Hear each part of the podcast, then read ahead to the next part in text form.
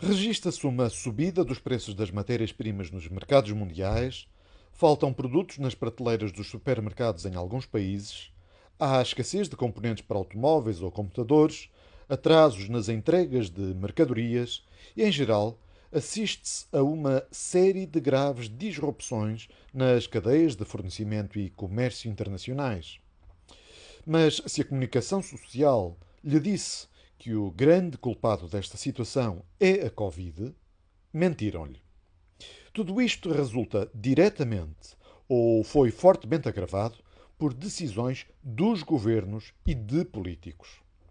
Se hoje já é evidente para muitos e cada vez mais pessoas que a esmagadora maioria das medidas ditas sanitárias adotadas pelos governos a pretexto da Covid-19 foram totalmente estúpidas, largamente ineficazes e muitas vezes contraproducentes em termos de saúde pública, os efeitos destas intervenções estatais na vida das pessoas tornam-se agora mais claros.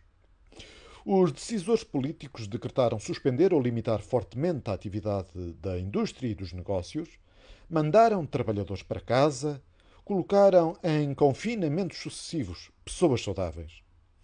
Fechadas em casa, sem poder viajar, fazer férias, frequentar espetáculos ou cinemas, sem ginásios ou jantares em restaurantes, os consumidores, em isolamento ou teletrabalho, foram induzidos pelos governos a alterar os seus padrões de consumo habituais e, com os apoios de layoff e injeções de dinheiros e subsídios públicos na economia, as pessoas, em vez de serviços, aumentaram as suas compras de bens, como equipamentos eletrónicos, artigos para casa equipamentos de fitness, etc.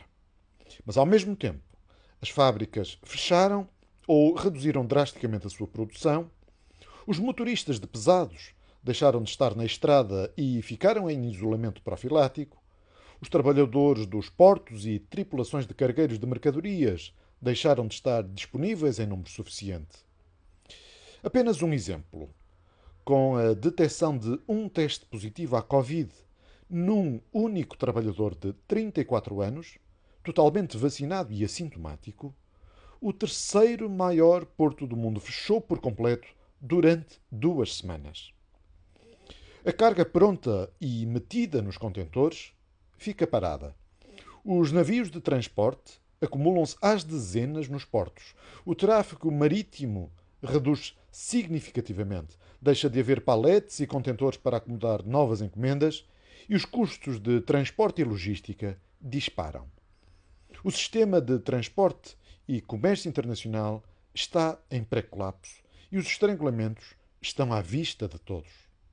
E não se pense que estes problemas afetam apenas a burguesia ou aqueles que passaram a usar o Zoom como a sua ferramenta de trabalho preferida. Não só escasseiam alguns produtos alimentares, como o preço dos alimentos também subiu. O número de pessoas em situação de insegurança alimentar aumentou.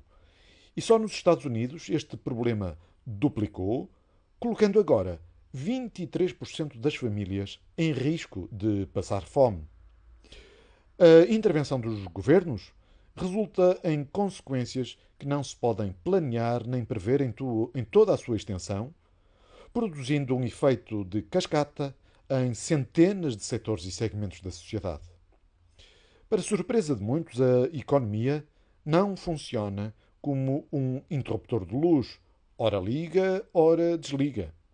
Enfim, a ideia de que uma economia pode ser fechada sem critério e retomada sem consequências de largo espectro é criminosa. Só poderia vir da mente de indivíduos e decisores políticos sem nenhuma compreensão ou consideração pela extraordinária interdependência do setor produtivo e a enorme complexidade do funcionamento da sociedade. Só poderia vir, pois, de socialistas e estatistas de todos os quadrantes políticos.